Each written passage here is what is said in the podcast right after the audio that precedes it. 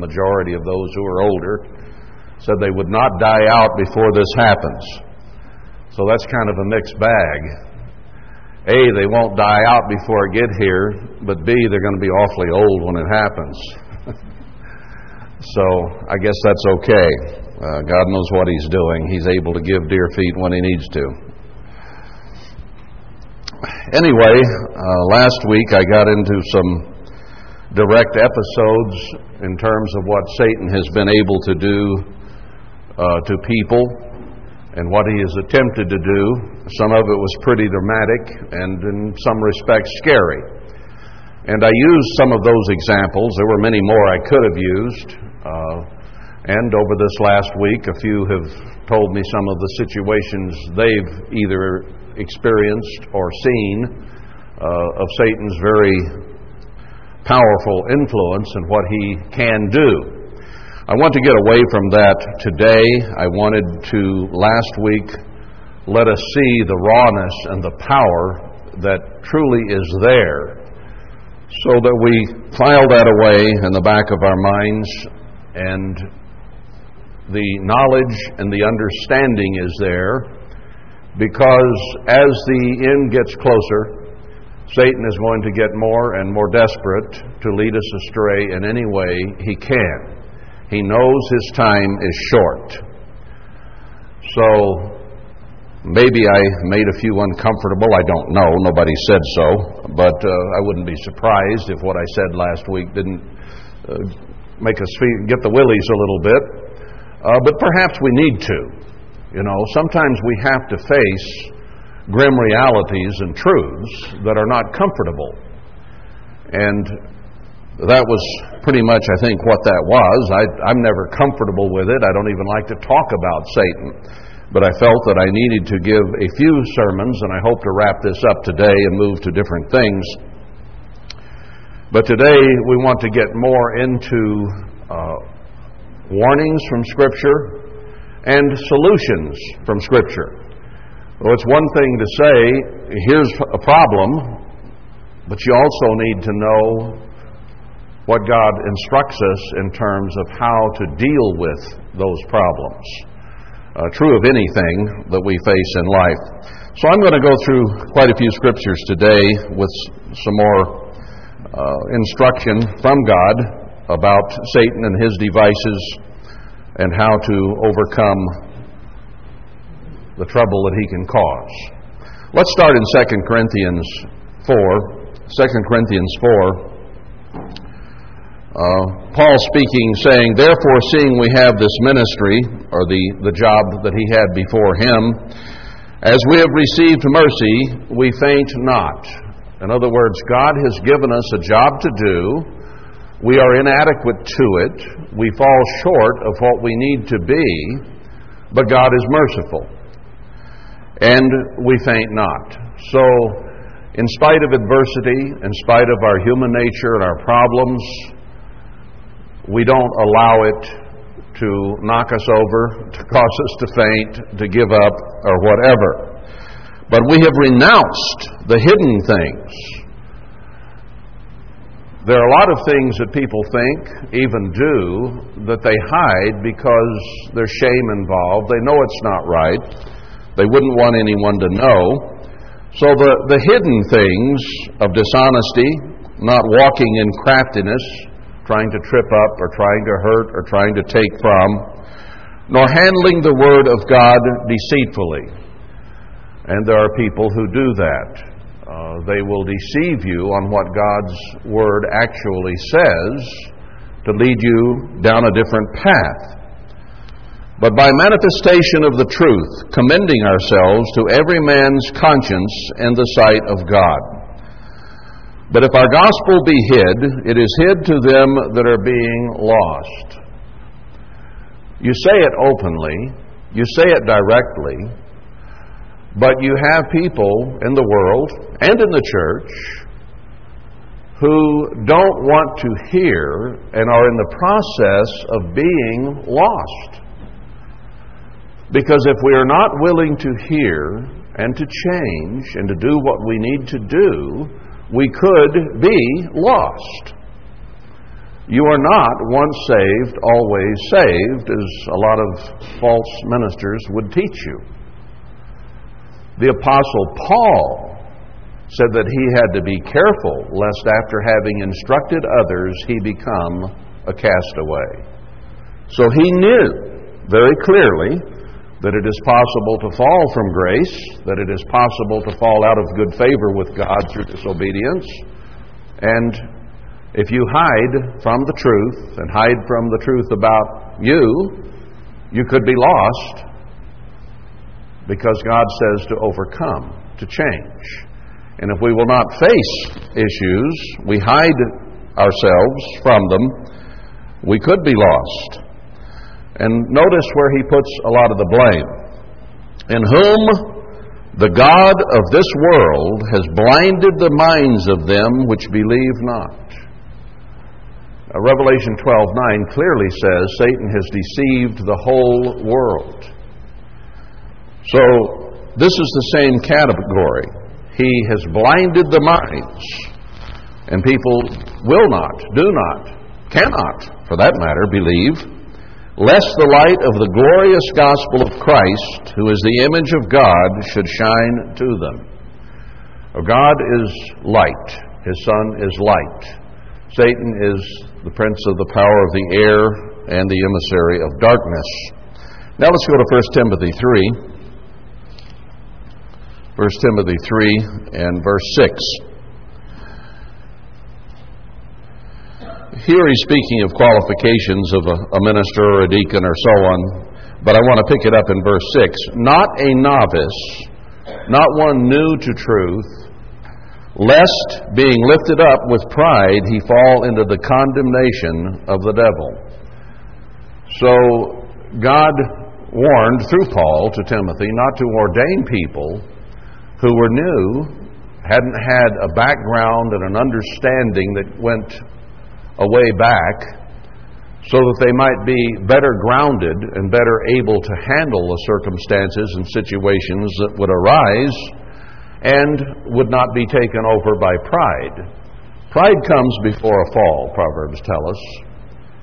And if you're new to something and don't haven't been through the wringer, let's say, and learned, then that pride overtakes you much easier. And when we're young, uh, we tend to have a great deal of pride Ecclesiastes even talks about the young man who's proud of his musculature, his strength, and so on. Of course, I've seen old people be just as proud as young people.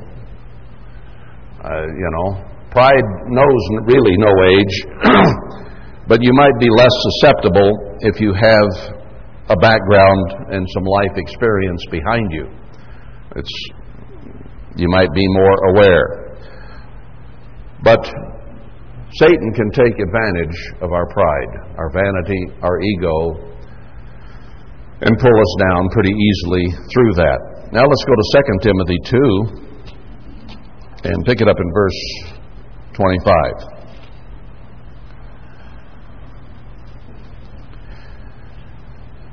In meekness, instructing those that oppose themselves. Here he's still instructing Timothy as a minister and how he is to deal with people, he was not to be proud himself, but in meekness instructing those that oppose themselves. Our nature as a human being opposes God. It opposes His way. It wants to go its own way. So it has been said many times we're our own worst enemy, and to a great degree that is true. Maybe our worst enemy is Satan, uh, but he only takes advantage of our human nature. So, in one sense, maybe you could say our human nature is our worst enemy. He just takes advantage of it. I don't know that you can lay too much blame either direction. It's, maybe it's pretty equal in that sense. If God, perhaps, will give them repentance to the acknowledging of the truth, we fight it, we fight it, but perhaps God can change our minds, remove the opposition that we put up, which is really hurting us, and that they may recover themselves out of the snare of the devil who are taken captive by him at his will. Everyone on this earth is in the captivity of the devil. Even people who claim to be religious, whether it be Hindu, Protestant, Catholic, Muslim, or whatever, are under the influence and the captivity of the devil. He has deceived the whole world. We need to understand that. Everybody you see out in society is in that captivity. The only ones who are escaping it, and I say escaping it because we have not fully escaped even yet, he still has a certain amount of pull with us and influences us to some degree, even though we are in the light and know the truth and are resisting him.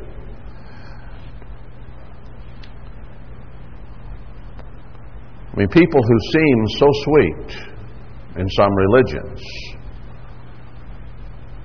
don't have the truth. And they say all you need is love. And they say the Ten Commandments are done away with. Well, now, this is the love of God that you keep the commandments. So you cannot divorce love from the commandments. They are one and the same. They def- the commandments define what love is. Now, you have a whole bunch of people who will tell you it's just gooey sentimentality and a little feeling in your heart. That's a deception. That is not the love of God. That's human emotion. And Satan's ministers are transformed as angels of light. So, most anybody can see that violence and murder and uh, misuse of drugs and so on is, is evil and that's of the devil. But then they see somebody who seems so sweet and wouldn't hurt a fly and don't realize that that's just a, another manifestation of a gooey sentimentality that is not the love of God. We have to understand the difference. And I think that is why the church under Herbert Armstrong so long preached commandment keeping so strongly was to try to counterbalance the gooey Protestantism that we perhaps grew up with and realize that God's love is different than just human emotion. Notice it says they are taken captive by him at his will. It is Satan's will to deceive, to captivate, to destroy mankind. And he can pretty much do it at his will. 99.9999% of the people on this earth are in captivity to Satan's will and to his purposes, and they don't even know it. Revelation 2 and 3 talks about those who say they are Jews and are not. They say they're Christian, but according to God's definition, they're not. According to the Baptist or Methodist uh, definition, they are. But according to God's, not a chance. There are people, were and are, like the Pharisees, who thought they worship God. And Christ told them so very clearly you worship your father, the devil. They didn't have any clue that's who they worshiped. Do we understand that? If it isn't according to this word, then it is ungodly. And Satan can take you pretty much at his will. I have seen bulls, cattle, that might weigh, let's say, 1,800 pounds. And they are a raging mass of hormones, angry, ready to destroy, butt, hook, kill, gore anybody they can. And you can put a rope on their neck, and they will pull against that rope and jerk and tug and even choke themselves to death if you'll let them. But if you put a little ring in their nose and attach a rope to it, you can lead them around like a lamb. That just takes all the fight out of them. All of the will, all of the strength, all of the power of that huge animal weighing nearly a ton can be controlled so very easily with just that little ring. That's all it takes. When you pull on that, his nose is tender, and he will follow his nose wherever you go. Docilely. It's amazing. He forgets to even charge forward. He just leads gently. See how easy it is to control an animal of that kind of power. And Satan, at his will, can pretty much lead a human being down any road he desires. Your human nature has so many different things that are contrary to God lust, vanity, jealousy, ego, you know, on and on it goes. The, the works of the flesh are all there. And even, as I mentioned, the sentimentality and the so called love of the churches of this world is another way he can lead you away from God because it can sound sweet, but the bottom line is they say the commandments of God are done away with. The words of the Bible mean nothing. So it doesn't matter whether Satan accuses you of murder or whether or not you're a gentle type of person who you think only feels love. But you know what? I've seen some of those sweetest little Protestant ladies that have the most wicked tongues, the meanest, nastiest tongues you'll come across. So, where is truly the love of God that treats your neighbor and loves your neighbor as well as yourself when you say you have this love and yet what comes out of the mouth isn't very lovely? There's a dichotomy there. Let's go to 1 John 3. 1 John 3, verse 7. Little children, let no man deceive you. He that does righteousness is righteous, even as he is righteous.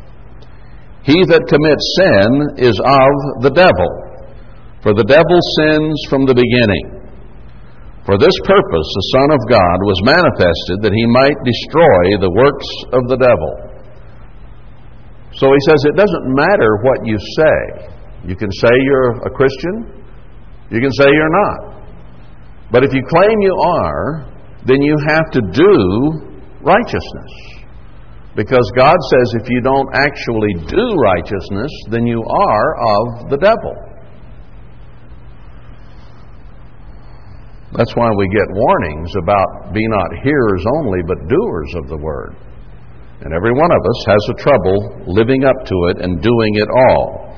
But the degree of righteousness, God's righteousness we have, is based upon what we actually do, how we actually live, not just our opinion of ourselves. Whosoever is begotten of God does not commit sin, for his seed remains in him, and he cannot sin because he is begotten of God. Now, that doesn't mean we won't ever sin, but what it means is not living a life of sin. He doesn't go the way of sin. He'll make mistakes like Paul and Peter and every, everyone has done except Christ, but he's not walking the way of sin. In this the children of God are manifest, and the children of the devil. Whosoever does not righteousness is not of God, neither he that loves not his brother. We have to love our brothers and our sisters. If we don't, then the Scripture clearly says that we are not of God.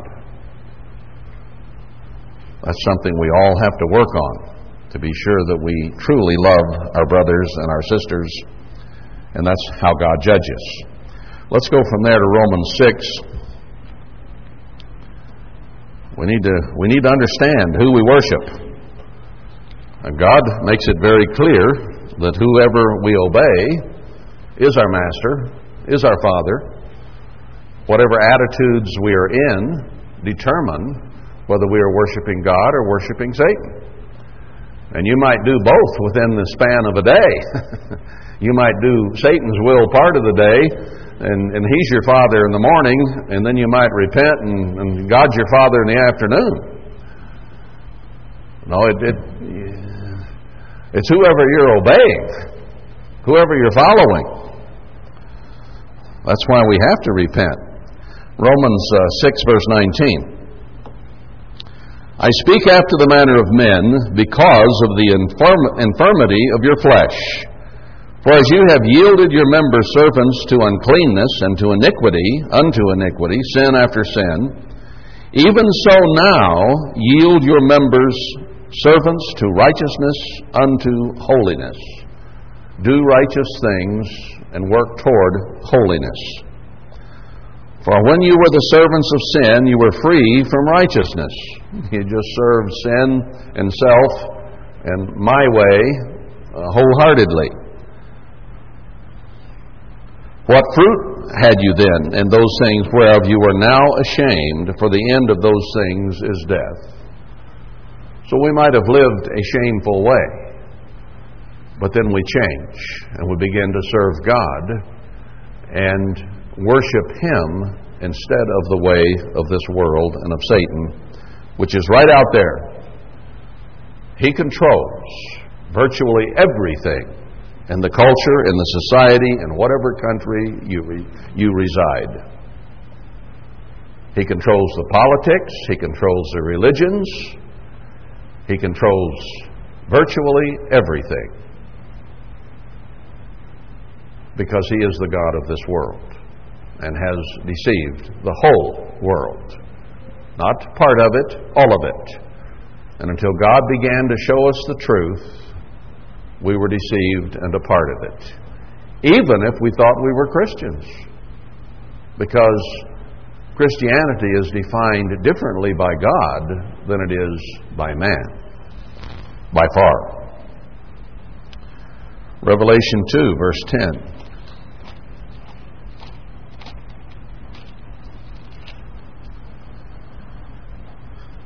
Fear none of those things which you shall suffer. Uh, speaking to one of the churches here, Smyrna in this case particular. Behold, the devil shall cast some of you into prison, that you may be tried, and you shall have tribulation ten days. Be you faithful to death, and I will give you a crown of life. Satan is going to be turned loose on people in the church of God. Not all of them, he is turned loose to some degree on all of us now. But he is going to be given greater opportunity to destroy than he currently has through tribulation, through captivity, and prison. Remember, God gave Satan control by degrees with Job. You can only do this much, but don't do this. And then, okay, now you can do this. Just don't kill him. Stop short of that. But here, it says in the end time, the seven churches that exist today, some will be put into prison and some will be put to death. Be faithful until that death. Now, doesn't God promise us protection? Yes. Doesn't God say He will bless us? Yes. But you know, all those promises are only contingent upon our obedience, our dedication, and our commitment to Him. And if we are lackadaisical, Laodicean, don't care, ho hum, sort of go through the motions, all bets are off. And God will cast 90% of the church into the tribulation. And there they will have to come alive and be on fire for God and die faithfully. So, yes, God does promise safety, protection, but it is always conditional. Matthew 24 tells us to pray that you be accounted worthy to escape these things that are coming. And they're at the door. This whole world is just about to implode upon itself from so many different ways and in so many directions. It can't be too far off. So there's a warning here. Chapter 12, 9 uh, through 12, I want to read. I, I've already quoted part of it several times. But chapter 12, uh, verse 9 and they of the people and kindreds and tongues and nations shall see their dead. Oh, this is, no, I'm in 11. No wonder it didn't sound right. Here it's talking about uh, the dragon, verse 9, was cast down from heaven, that old serpent called the devil and Satan, which deceives the whole world. He was cast out into the earth, and his angels were cast out with him. So we already know that he goes before God day in and day out, accusing us of sin, whether it be true or false. He's a false witness as well. But he's going to be cast down. And I heard a loud voice saying in heaven, Now is come salvation and strength in the kingdom of our God and the power of his Christ, for the accuser of our brethren is cast down, which accuses them before our God day and night. So that's the time when God says, No more. You're not going to accuse my people anymore. Go back to the earth and stay there. You're not coming back before my throne anymore. And they overcame him by the blood of the Lamb and by the word of their testimony, and they loved not their lives unto the death. So Satan is cast back down, and he's going to make one last attempt to destroy the church. And you read it at the end of this chapter, how he sends a flood or an army after us when we go to a place of refuge, to Zion. And he will catch us if he can. So he's going to try to destroy her. And then he, when she gets away, he's going back to make war with the remnant of her seed, those who were not led to a place of safety, who are left behind. He will go and make war with them and try to kill them all. So some will be protected from him, others will be turned over to him to die. And see if they will repent and change and be faithful to death. It's not a pretty picture. You and I want to avoid that at all costs. You do not want to go into what is about to happen to this world where all but perhaps 100 million people out of close to 7 billion now are going to die by the time Christ returns. That's less than a third of the population of this nation alone that will survive. I think that's pretty clear in Daniel. You don't want to be in the middle of that. We have space to repent. I don't know how much is left. There's not a lot. Some, maybe, I hope. Don't know just how much. 1 Timothy 5.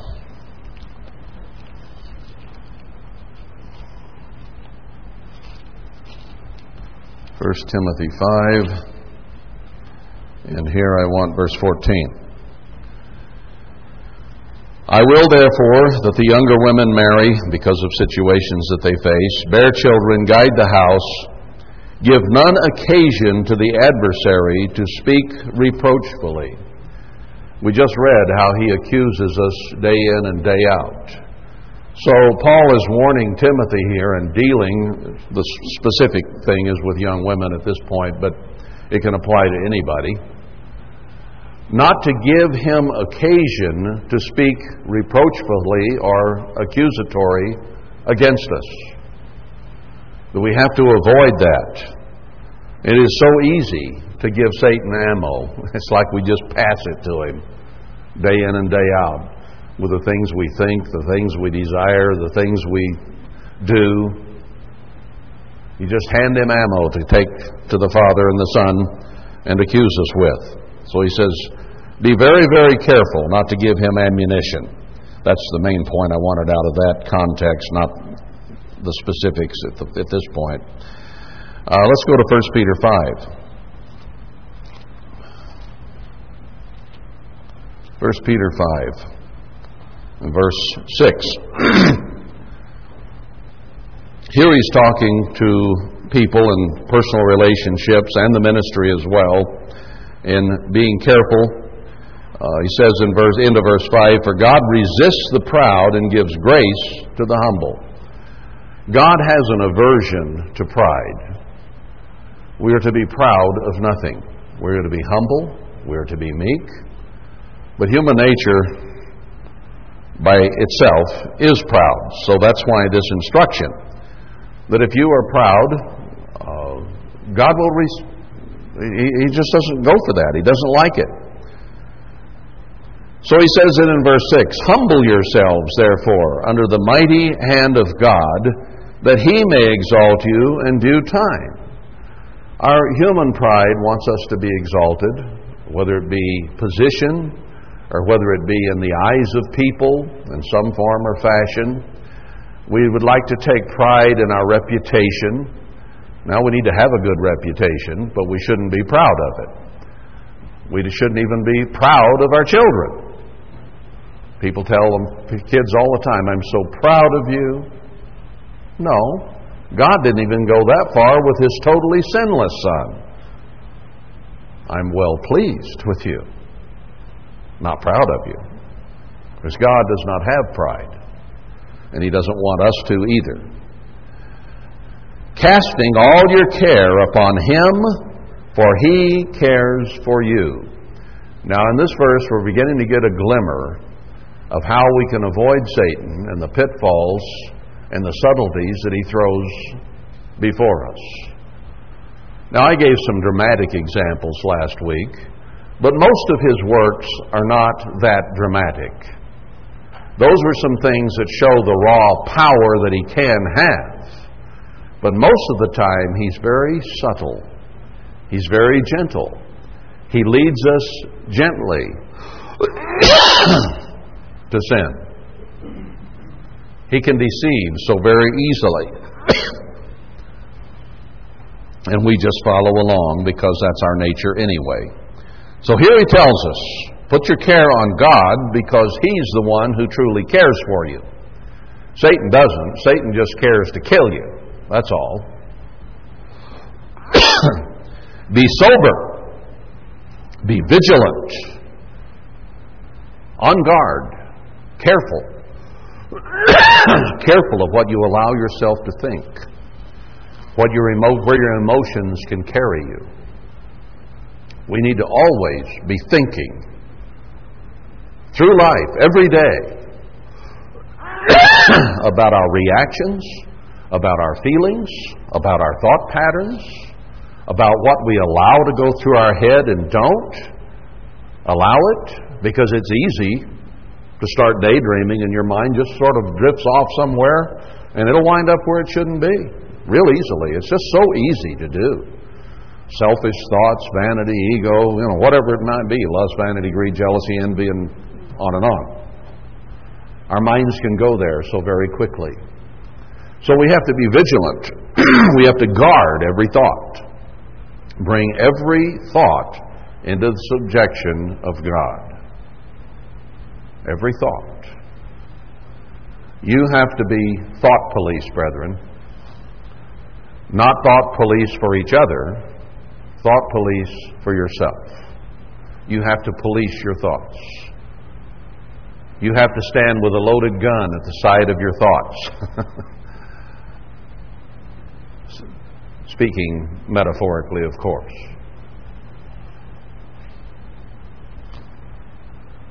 Be sober, not frivolous. Now, that doesn't mean we can't joke and laugh and, and have a good time and kid each other and that kind of thing. But overall, behind all of that, we have to be very sober about life and about where we're headed, where we're going, and how important it is. And vigilant, not half asleep like we were. Because, now here's the reason because your adversary, the devil, as a roaring lion, walks about seeking whom he may devour. He doesn't sleep. A lion often hunts at night and roars in the darkness and comes after the unsuspecting. He'll even warn you with a roar before he comes and chews you up.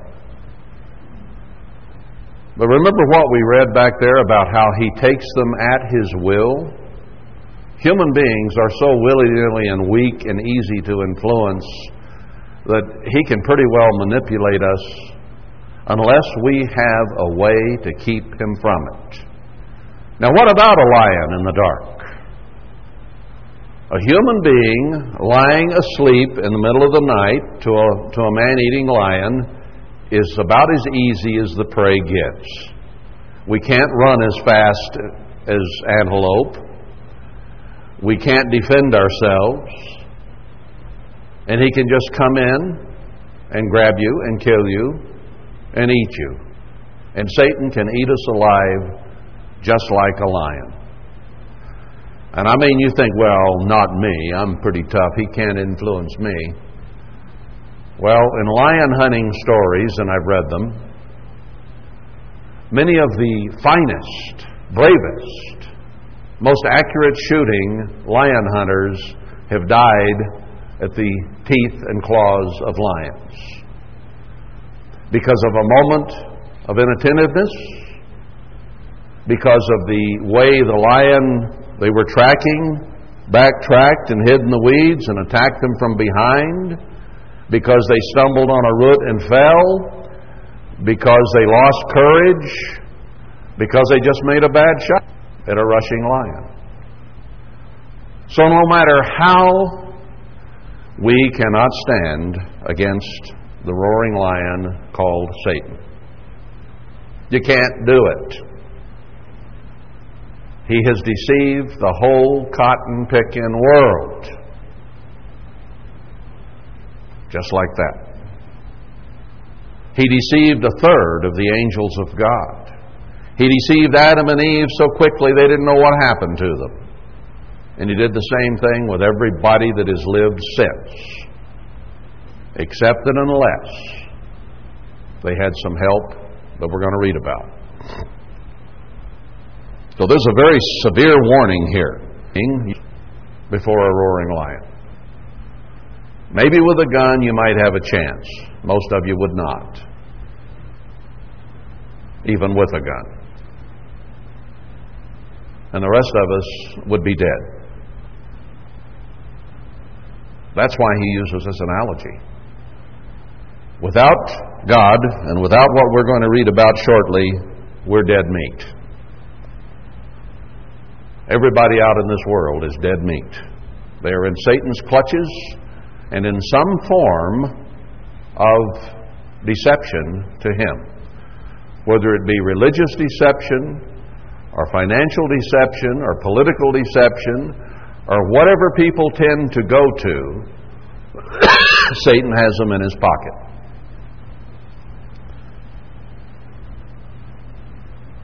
If he keeps you out of the kingdom of God, what difference did it make if you were really religious?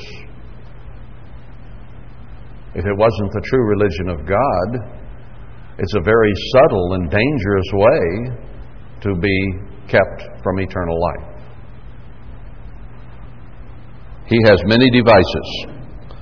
Whom resist, resist steadfast in the faith. What we fall back on is faith in God and faith in the truth of God, the faith as defined by true doctrine, the true faith.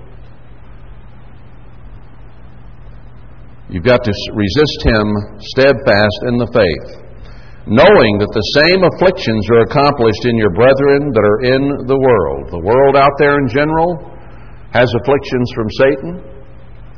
They've been led by the nose, like the bull, by Satan, and they are contrary to God.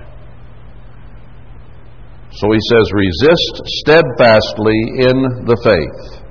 But the God of all grace, who has called us to his eternal glory by Emmanuel, after that you have suffered a while, make you perfect, establish, strengthen, and settle you. We're going to be tempted, tested, worked on by the devil, and the few who, coming to the truth, have stepped into the light out of the darkness are his greatest targets. He doesn't go to God's throne and accuse Billy Graham. He has no need to. He has him in his pocket. He goes and accuses you and me, is who he goes and accuses. Evangelical preachers, he could care less. He has them in his pocket, including the Tkachas and half the church that was. They're in his pocket now. He doesn't even need to bother with them. So who does he go to accuse? You and me. We're the ones he accuses. Because we're slipping away and out of his grasp. Well, I don't know as you say we're slipping away. We're struggling away. Let's put it that way. We struggle to stay in the light. We struggle to walk in the light, to walk in the Spirit. It's so easy to walk in the flesh in every way. So we have a struggle. And that's what he says here. After you've suffered for a while, we have to fight the devil. We have to fight human nature. It's a struggle, day in and day out. But we struggle in the faith. Now let's go 2 Timothy 4. We'll see more and more of, of what we're up against and what to do about it. That's the main thing. You got to understand the enemy, and then you have to know what to do about it. 2 Timothy 4, verse 14. I think I wrote that down. Oh, no, I didn't. That's right. He mentions Alexander the coppersmith here. he mentioned him in another place because this man had done him much evil. The eternal reward him according to his works, of whom you beware also, for he has greatly withstood our words. At my first answer, no man stood with me, but all men forsook me. So here, Alexander the coppersmith apparently had made some accusations at Paul. And they sounded plausible to people. And he says, No man stood with me. He said, Everybody turned against me because of what Alexander smeared me with. But all men forsook me. I pray God that it may not be laid to their charge. Notwithstanding, the Eternal stood with me and strengthened me that by me the preaching might be fully known, and that all the Gentiles might hear, and I was delivered out of the mouth of the lion. We just read where he's called Satan a roaring lion. So, this man, Alexander the coppersmith, apparently had a religious aura about him. He had a way of appearing to be righteous, and yet here was Paul's Paul, God's chosen apostle to the Gentiles, that he smeared and accused of things. And people believed him. And Paul said he did great harm, great damage in another place. But he said God withstood him. But notice, it wasn't Alexander he saved him from, it was the mouth of the lion that he saved him from because Satan was using Alexander the coppersmith, and people didn't recognize and realize that. They read it wrong. But Paul set the record straight here. And God delivered him from Satan's attack on him that came through this Alexander. So make no mistake, it wasn't really Alexander who was doing the accusing or the attacking, it was really Satan who was using Alexander the coppersmith and did great damage to what Paul was trying to accomplish. So that roaring lion is there to take whomever he can. Hebrews 2, verse 14. For as much then as the children are partakers of flesh and blood, he also himself likewise took part of the same, speaking of Christ, of course, that through death he might destroy him that had the power of death, that is, the devil, and deliver them through fear of death, and deliver them who, through fear of death, were all their lifetime subject to bondage. So Satan had to be defeated by Christ, and we saw that episode a couple, three weeks ago where he was tempted of the devil after fasting. Satan tried to take him down and win that battle, and he lost. But Christ had to come and had to die for us to destroy the power of death. The wages of sin is death. That's why Satan tries to entice us in so many, many different ways to sin. Because if we sin and live in sin and continue to sin, we will die eternally. So Christ had to come and die for us so that we don't have to die for our own sins. If we had to die for our own sins, we're all lost. It's over. It's done. I've sinned, you've sinned. We all have sinned and come short of the glory of God. If we did not have Christ to cover our sin through His death, we're done. But we do. And He can. And He will. And thankfully, His mercy endures forever, and God is a merciful, loving God who's willing to put our sins in Christ's blood. God is so very, very merciful so kind, so willing. He willingly sent his son and agreed to it before the foundation of the world that he had to come and die because he knew when if Satan had been turned loose on a third of the angels and had deceived that many, he knew we were sitting ducks. They knew well ahead of time he would have to come and die, God giving up his life for us. And deliver them who through fear of death were all their lifetime subject to bondage. The truth will set you free. But people in this world are living under bondage. That is, satanic beliefs chained to their human nature, their emotions, their feelings, and themselves.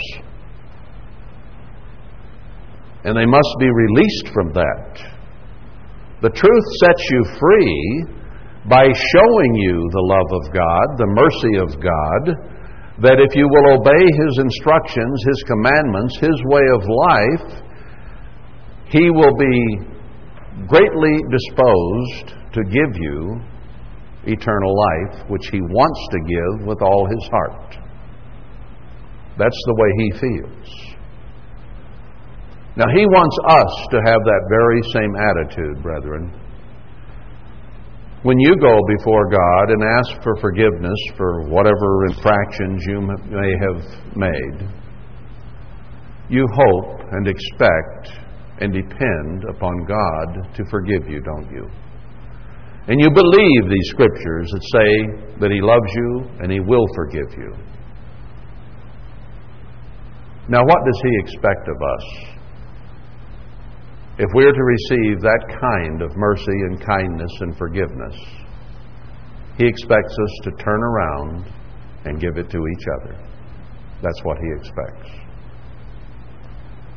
If we are unwilling to do that with each other, then He draws the line in the sand right there. He says, If you will not be merciful and kind and loving and forgiving to your brothers and sisters, you will not be in my kingdom. That's what he says. I'll judge you by how you treat one another. That's scary. Because it's our human nature to put ourselves ahead of each other.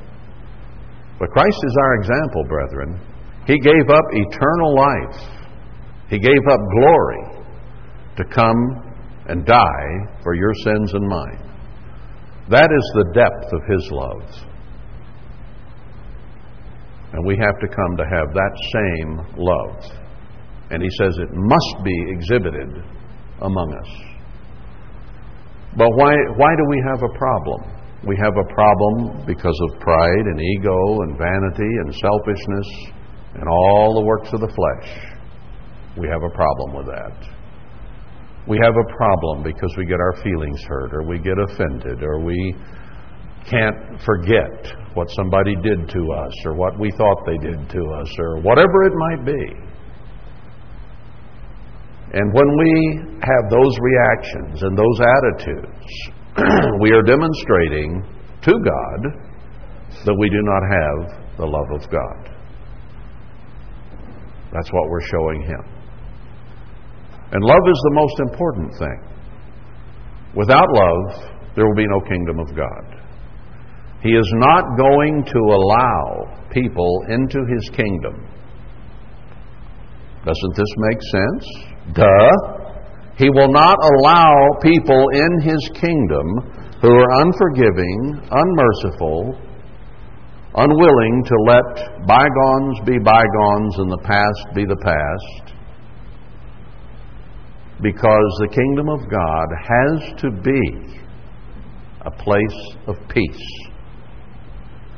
Peace is one of the very most important gifts, promises that God makes to us. He will have perfect peace in His kingdom.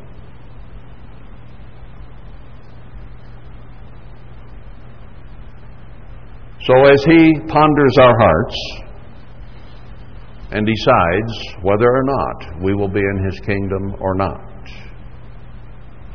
peace is one of the key ingredients of His Spirit that we must have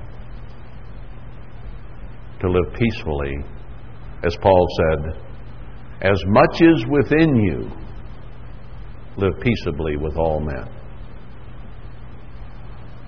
It's one of the keys of his judgment. I want to be in God's kingdom in peace. If I cannot learn to forgive and to forget and move on, I don't want to be there. I don't want to be in God's kingdom if I can't be what I need to be. Because I would create trouble in the kingdom of God. And I don't want to be there and create trouble. I want to be part of the solution. And we're in a training ground here to become part of the solution, not part of the problem. Don't let Satan take advantage of you, because he will. He will use us to be disruptive, divisive, mean, hateful, nasty, spiteful, whatever. Those are the works of the flesh. We have to stay away from those. We have been subject to that bondage, but we have to shake it off.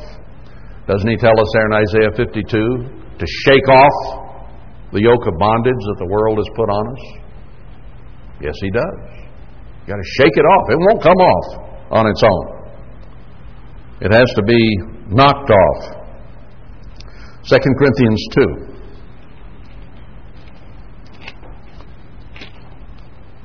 Yeah, I'll make it through this. 2 Corinthians 2, verse 9. For to this end also did I write, that I might know the proof of you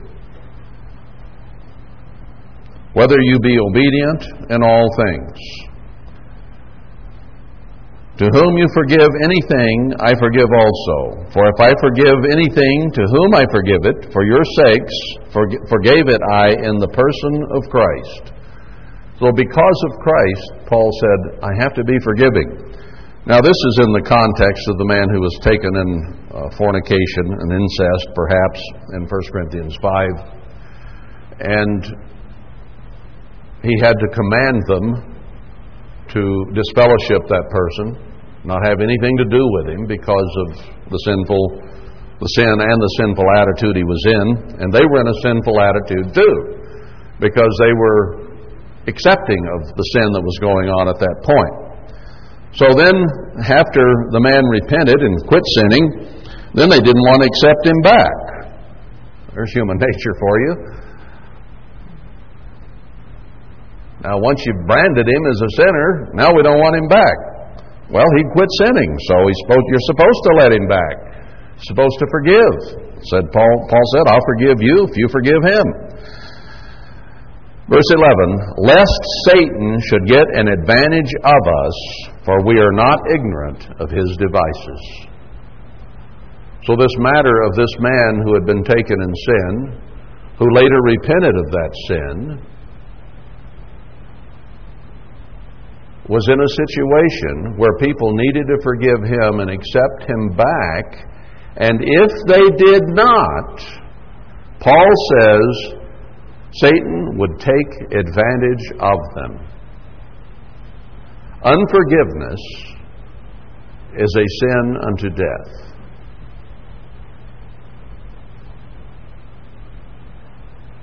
So he said, You better forgive or Satan will take advantage of you and destroy you.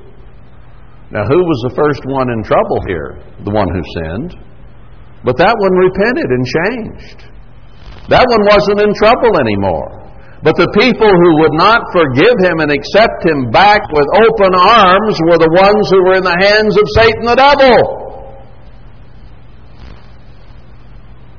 Can we see that clearly? The original sin didn't matter. It had been repented of.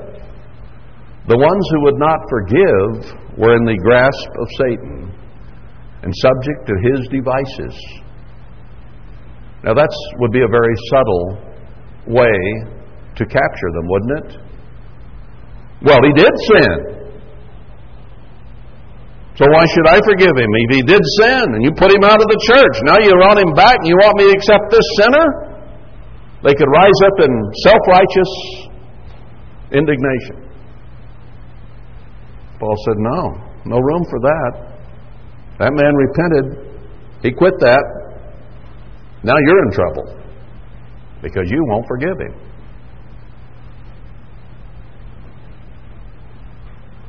As big a trouble as the original sinner was. Satan is very subtle and he can, he can grab us and self righteousness is one of the very easiest ways he can get us. So very easily and frequently. 2 Corinthians 11 now, verse 13. Speaking here of people who were uh, giving Paul difficulty, verse 13, and the church. For such are false apostles deceitful workers, transforming themselves into the apostles of Christ. Now, God appoints the offices within the church. But people who transform themselves into those positions are presumptuous, and presumption in God's eyes is the same as witchcraft. We need to be very, very careful in taking on responsibilities or things we think we can do that God has reserved for the ministry, and very clearly so in the Bible.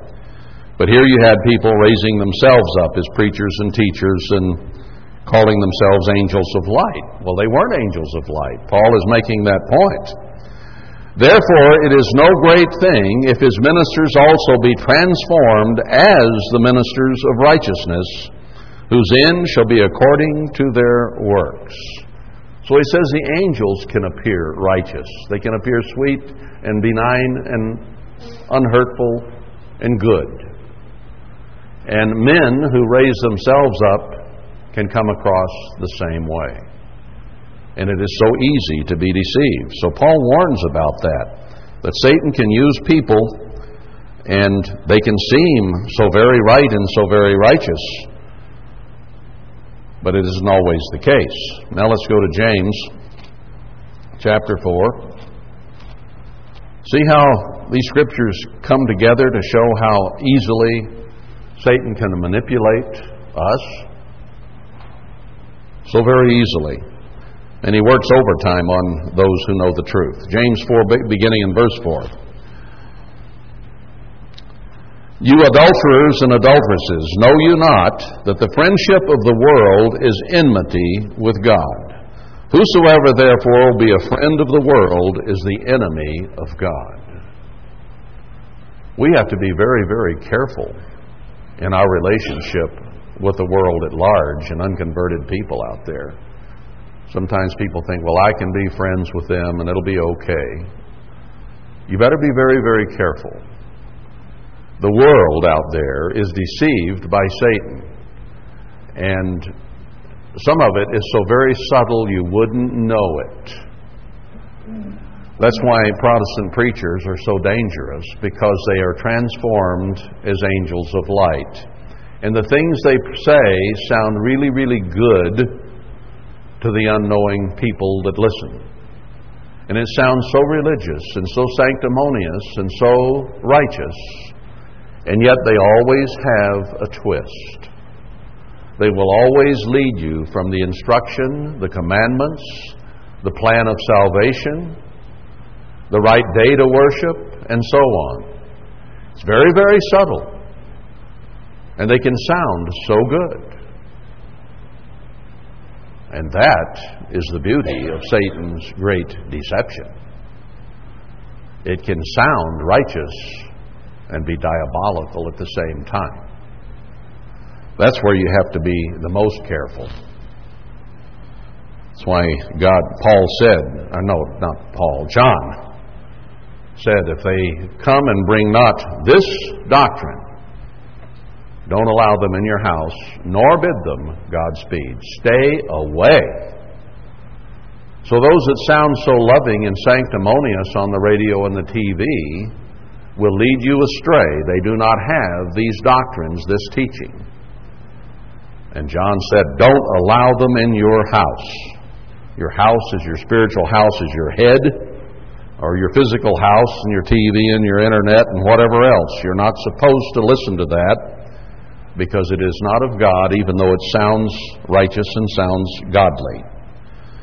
You can't be a friend of the world and the world's religions and Satan's religions. You cannot do it without being led astray to one degree or another.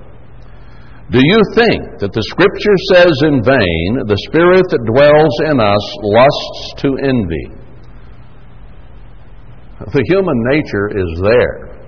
And, and are we so deceived that we think we have the love of God when we do things that are not kind, gentle, loving, merciful to people. But he gives more grace. Wherefore he says, God resists the proud, but gives grace to the humble. Submit yourselves therefore to God. Resist the devil, and he will flee from you. So here we have some very, very important instruction. Be humble, be meek, don't have anything basically to do with the world around you and its culture and society. Draw near to God. Resist the devil, and he will flee from you. The devil becomes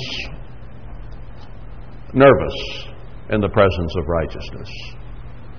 He doesn't like to be around righteousness, holiness, and righteous people.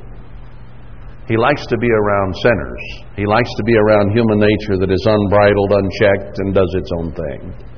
And if you draw near to God, that is a resistance against Satan. He meets resistance because he meets the Spirit of God, the attitude of God, the approach of God, the thoughts of God.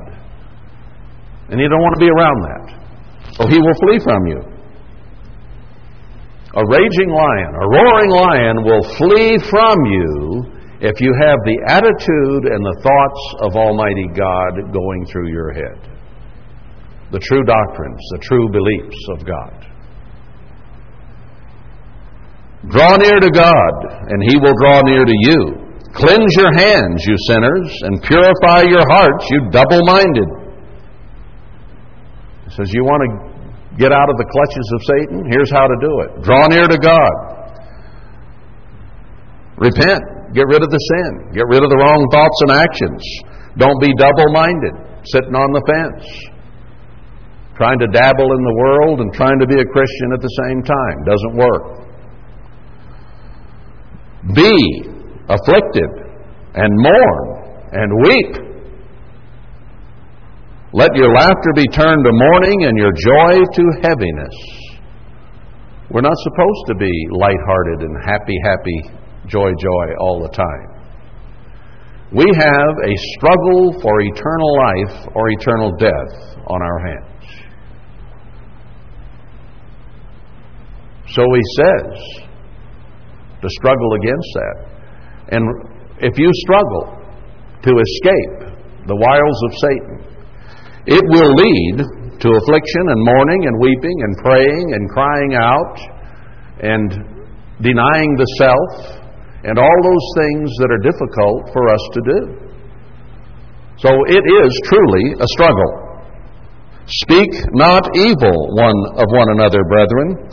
He that speaks evil of his brother and judges his brother speaks evil of the law and judges the law. The law is the law of God. It's just that simple. When we speak against one another, we are playing into the hands of the devil. I hope we can comprehend the truth and the depth of that and lay off of one another. Do we want to destroy someone? Besmirching them, befouling their name, making accusations against them, stabbing them in the back, is tantamount to spiritual murder. Well, I wouldn't kill anybody. Not with a gun or a sword, maybe, but you sure will do it with your tongue. God says you can't do that. Not here in the context of true righteousness and resisting the devil and drawing near to God, because God doesn't do that. God knifes no one in the back. He just doesn't do it.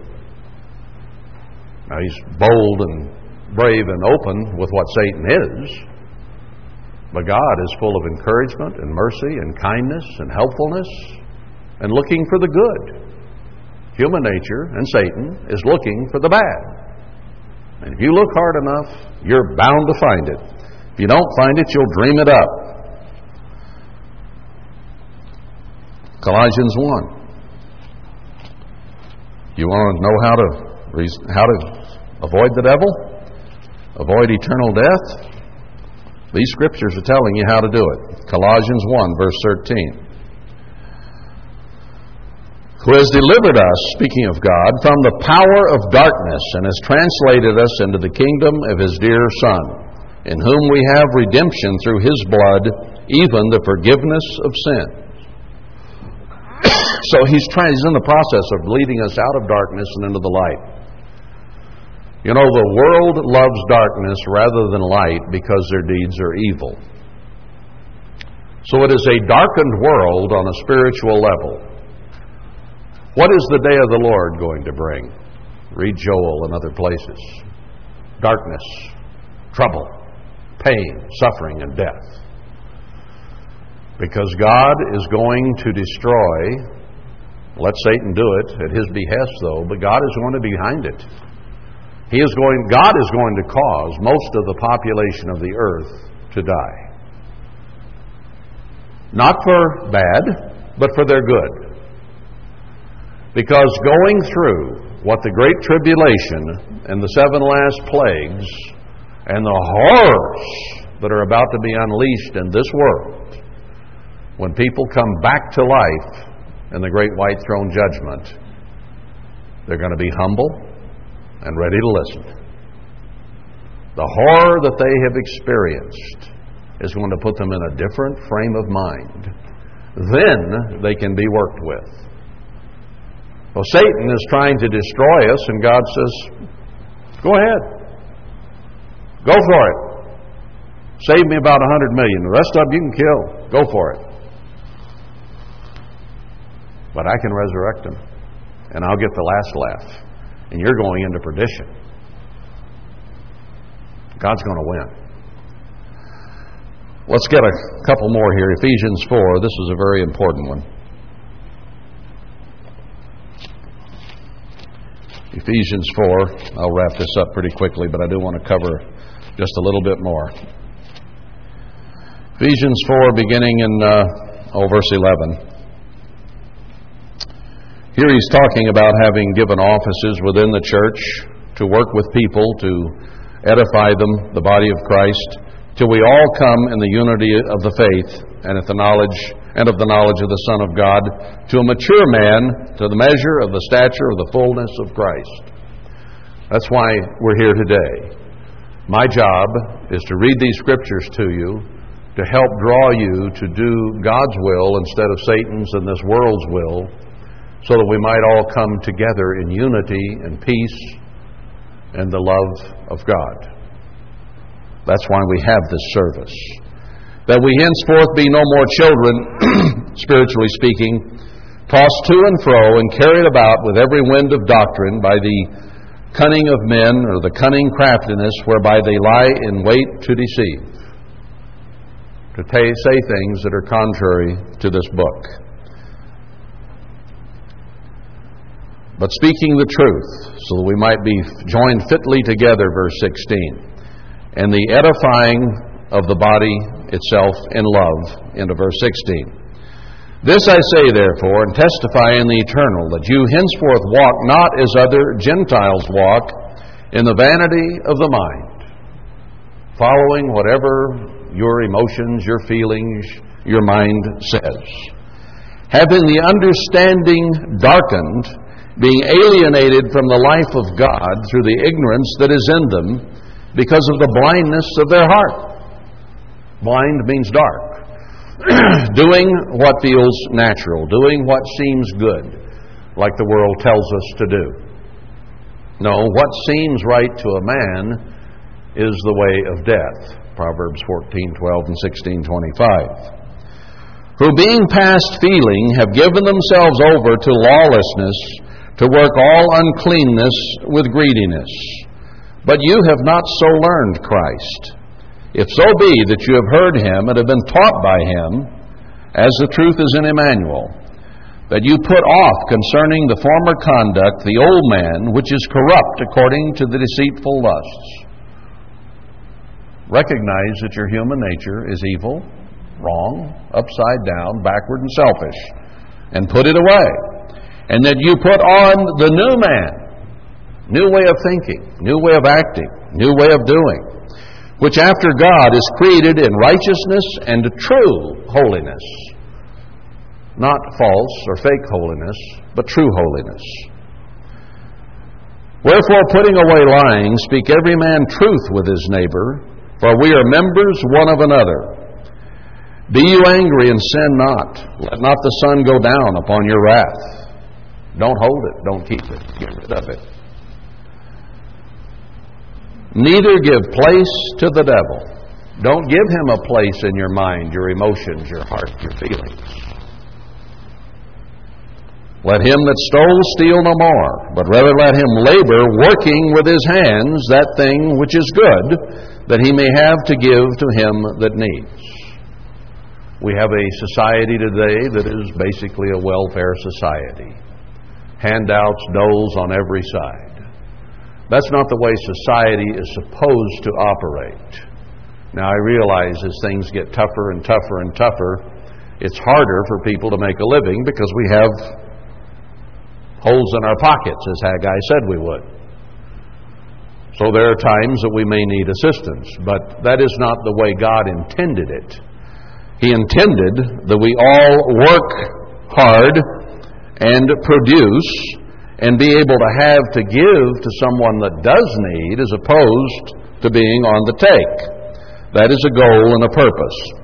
And it's hard to come out of in this society today because it's geared that way. It's made that way. They want us to be as dependent on the government as they could possibly make us so that they can control us. As Henry Kissinger has said, he who controls the money controls the nation. He who controls the food controls the people. And that is exactly what they are trying to do. There are five major corporations that control almost all the food that comes into this country or is used in this country. Not only do they control the production and the distribution of it, they also control the quality of it, and there's hardly any of it that is fit to put in the human body. It's poisoning us. That's the way it is. Let no corrupt communication proceed out of your mouth, but that which is good to the use of edifying, that it may minister grace to the hearers. And grieve not the Holy Spirit of God, whereby you are sealed to the day of redemption.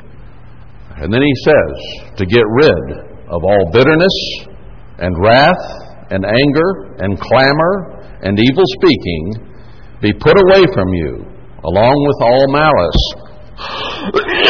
and be you kind one to another, tender hearted, forgiving one another, even as God, for Christ's sake, has forgiven you. He will only ask us to do what He has done for us. Now, chapter 6, verse 10 of Ephesians. Here is described how to fight Satan the devil. Verse 10 of Ephesians 6. Finally, my brethren, be strong in the eternal and in the power of his might. Through his Holy Spirit, we can have power power over our mind, power over our emotions, our feelings, our desires,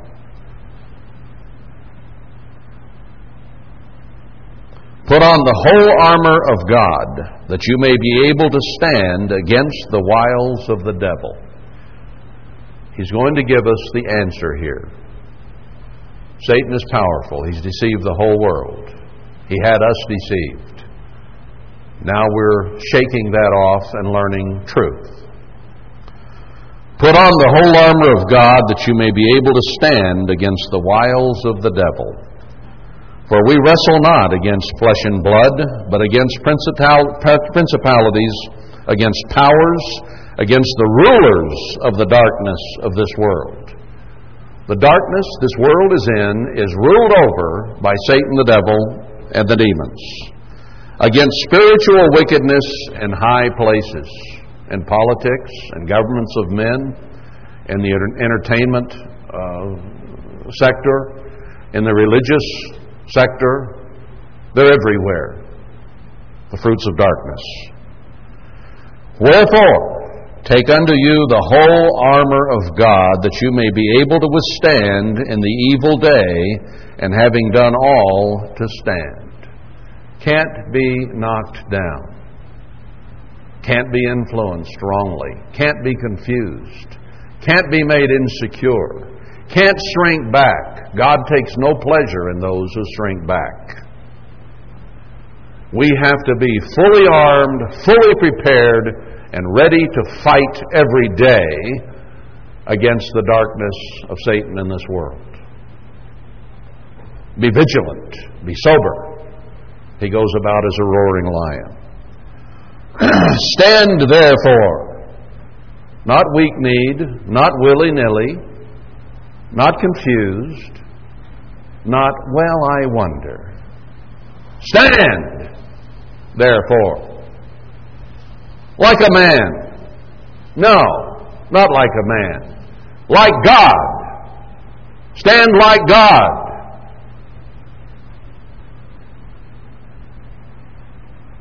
Having your loins girt about with truth. Better learn what the truth is of the Bible, the truth of God, not the truth about your neighbor's sin. That's not what that means. This truth.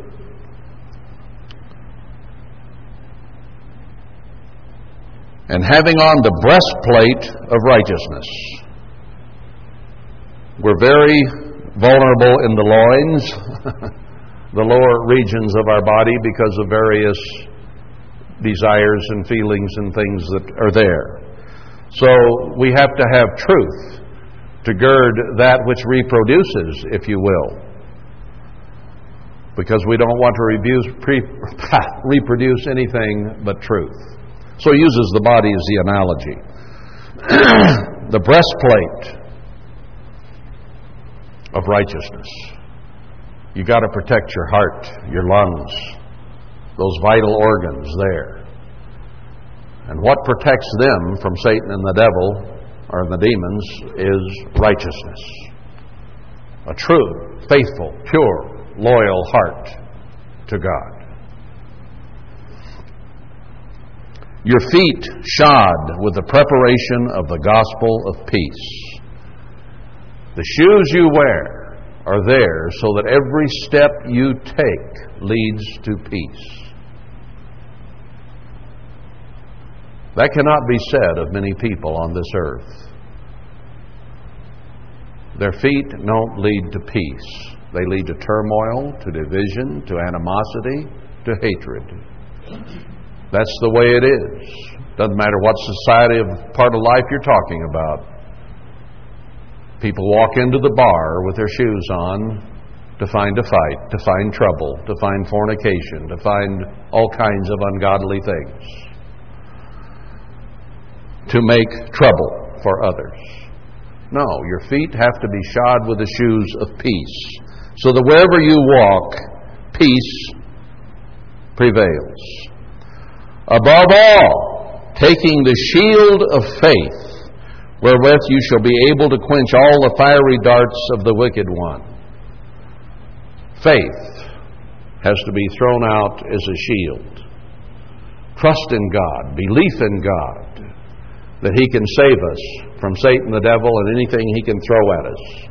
And that faith can be moved around wherever the attack is coming from, so that we put our trust and our faith in God. Our health, our wealth, our life, everything that is us needs to be in the hands of God. And trust Him in faith that He will take care of us. He is the one who holds the keys of life and death. So believe him. If you believe him with all your heart and trust him, that's a shield against Satan. And take the helmet of salvation. Your head needs to be pointed at salvation. And if your head, the thoughts that go through your mind, are continually pointed toward life eternal, and the salvation of God and being in His kingdom, then that's going to protect your head. What does Satan try to take over the most? Your head, your mind, your thoughts. That's what he wants the most. So you need the helmet of salvation and the sword of the Spirit. A sword cuts down opposition, it cuts down resistance. God's Spirit can move in great power to cut through the wiles and the deceptions and the subtleties and the methods of the devil. The sword of the Spirit, which is the Word of God. Why does a human being resist Bible study when this is the Word, the truth, that can protect you because God's Spirit is in these words. His mind, His thoughts are in these words. He wrote down the thoughts of His mind here. So we claim we want to know God, we want to be close to God, but something within us resists studying the Word of God, which imparts His Spirit to us. See how carnal we are? See how opposed to God by nature we are? takes work.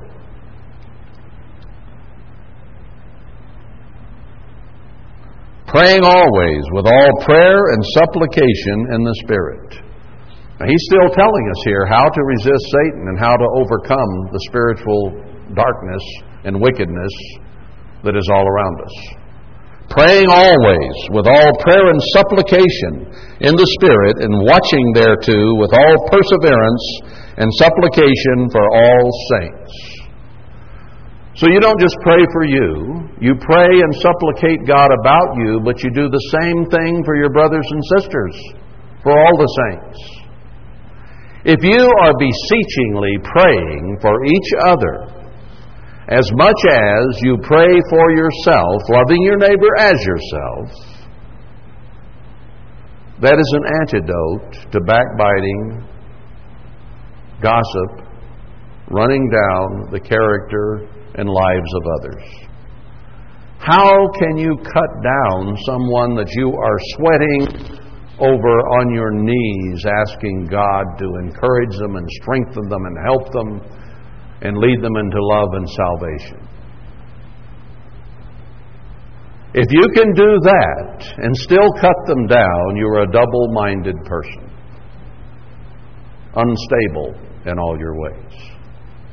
That's God's definition. So if you're going to fight the devil, you have to present a unified front.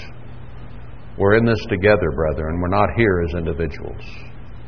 We're here to help and strengthen each other. And in so doing, it helps us fight the devil. And for me, he says, the ministry, that utterance may be given to me, that I may open my mouth boldly to make known the mystery of the gospel, for which I'm an ambassador in bonds, that there, therein I may speak boldly as I ought to speak. Pray for me that I do that. I'm a bold person and aggressive in some sense by nature. But so was Paul. He was bold in killing Christians. And he had to be struck down on the road to Damascus and have his goals, his purpose, his direction completely changed. And now he needed to be bold in presenting the truth instead of accusation and murder, which is what he had been. So he needed their prayers that he be bold in Christ not in Satan, which is what he had been. Here God tells us how to fight this battle.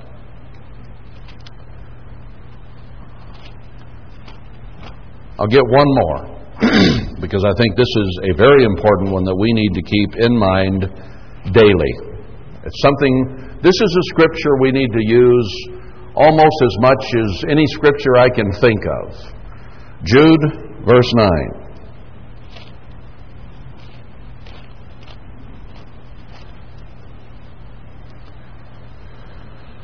Here was the battle between Michael, the archangel, and Satan. Michael, the archangel, when contending with the devil, he disputed about the body of Moses. so Satan wanted the body of Moses to do with as he pleased. Michael had been given a charge, obviously, to take care of that and not let Satan do that.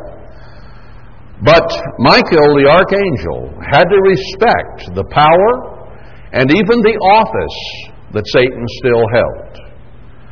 So he would not bring a railing accusation against the devil himself, much less a brother in the church, but not even against the devil would he bring a railing accusation. We're in danger if we start screaming and cussing about the devil. It's not what we're supposed to do. There is great power there. But said, the eternal rebuke you. The eternal rebuke you. That is a phrase we all need to memorize and keep very, very handy.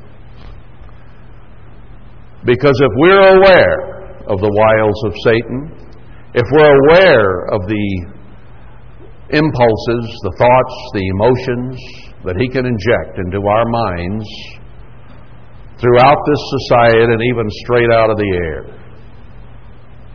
We need to recognize when that is happening and rebuke Satan. But you can't do it on your own power and in your own name. I could say, Darryl, rebuke you over and over, and it wouldn't cut any cheese whatsoever. I can say, the eternal rebuke you, and Satan fears God. I have no power against Satan. He can take me as a roaring lion, the principality of the power of the air. We're sitting ducks, helpless, brethren, without the power of God. Take on the whole armor of God. And when Satan tempts you, say, The eternal rebuke you, Satan. Call on the highest power in the universe, higher than Satan the devil by far. The one who is going to take Satan by the nape of the neck and throw him into darkness and fire eternally. That's the one you call. The eternal rebuke you, Satan. Call on God Almighty. And the more righteous we are, and the more of the armor of God we wear, the more God will respond and help us withstand the wiles of the devil and preserve us in God to salvation.